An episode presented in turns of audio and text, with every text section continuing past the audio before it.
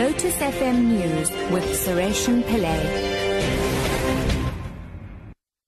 Four o'clock, good afternoon. Reserve Bank Governor Lesetja Kganyago has announced that the bank repo rate will remain unchanged at 6% and the prime lending rate at 9.5%. This is in line with the prediction of m- most economists. Speaking in Pretoria, Kganyago explained the decision by the bank's Monetary Policy Committee, or MPC. The MPC has to achieve a fine balance between realizing its core mandate and not undermining short-term growth unduly. The MPC has decided unanimously to keep the repurchase rate unchanged for now at 6% per annum. The MPC remains on a gradual policy normalization path. The committee will continue to monitor developments closely and will not hesitate to act appropriately should the, should the risks to the inflation outlook deteriorate materially. As before, any future moves remain highly data dependent.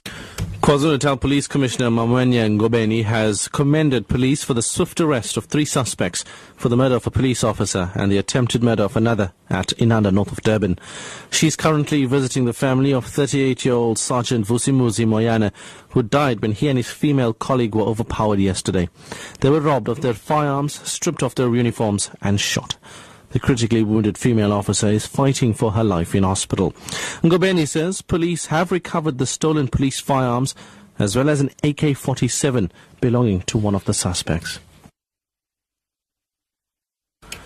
Crime an- analyst Kerwin Lebone says that serious crime rates have deteriorated in past 20 years by over 50%. This after the South African Institute of Race Relations issued its overview of a crime and security report ahead of the police's annual crime update this month. Lebone says that a major concern is the increase in crimes such as armed robberies. The trends were mainly positive. You look at all crime categories, contact crimes especially, attempted murder, serious assault, common assault. Those kinds of crime categories have gone down during the 28 period, which is a really good thing. Of concern though is that aggravated robbery, there has been no answer to combating this crime category. Armed robbery of houses is one of the crimes that South Africans fear the most. No matter how much you bring down crime categories, there will always be a concern and perceptions of crime will never ever go down as long as this kind of crime category is not combated by the SAPS. DA leader Mmusi Maimane says they want the Human Rights Commission to investigate whether teachers union SADTU is violating children's rights to education. During a media conference at Parliament, Maimane has accused SADTU of using strong-arm tactics to force the Basic Education Department to postpone the annual national assessments.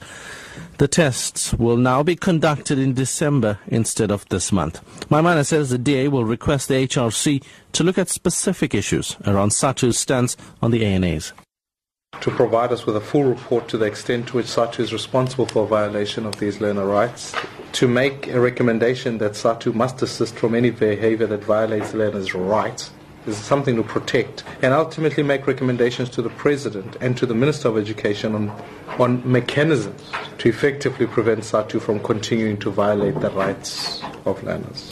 And finally, the European Commission has warned that European Union member states, including France and Germany, face possible sanctions for failing to implement rules on handling asylum seekers.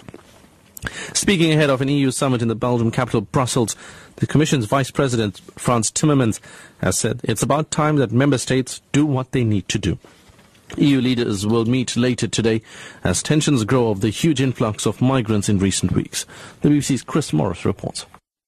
This could be a pretty fractious meeting of EU leaders. The decision to impose quotas for relocating refugees across the continent has caused deep divisions.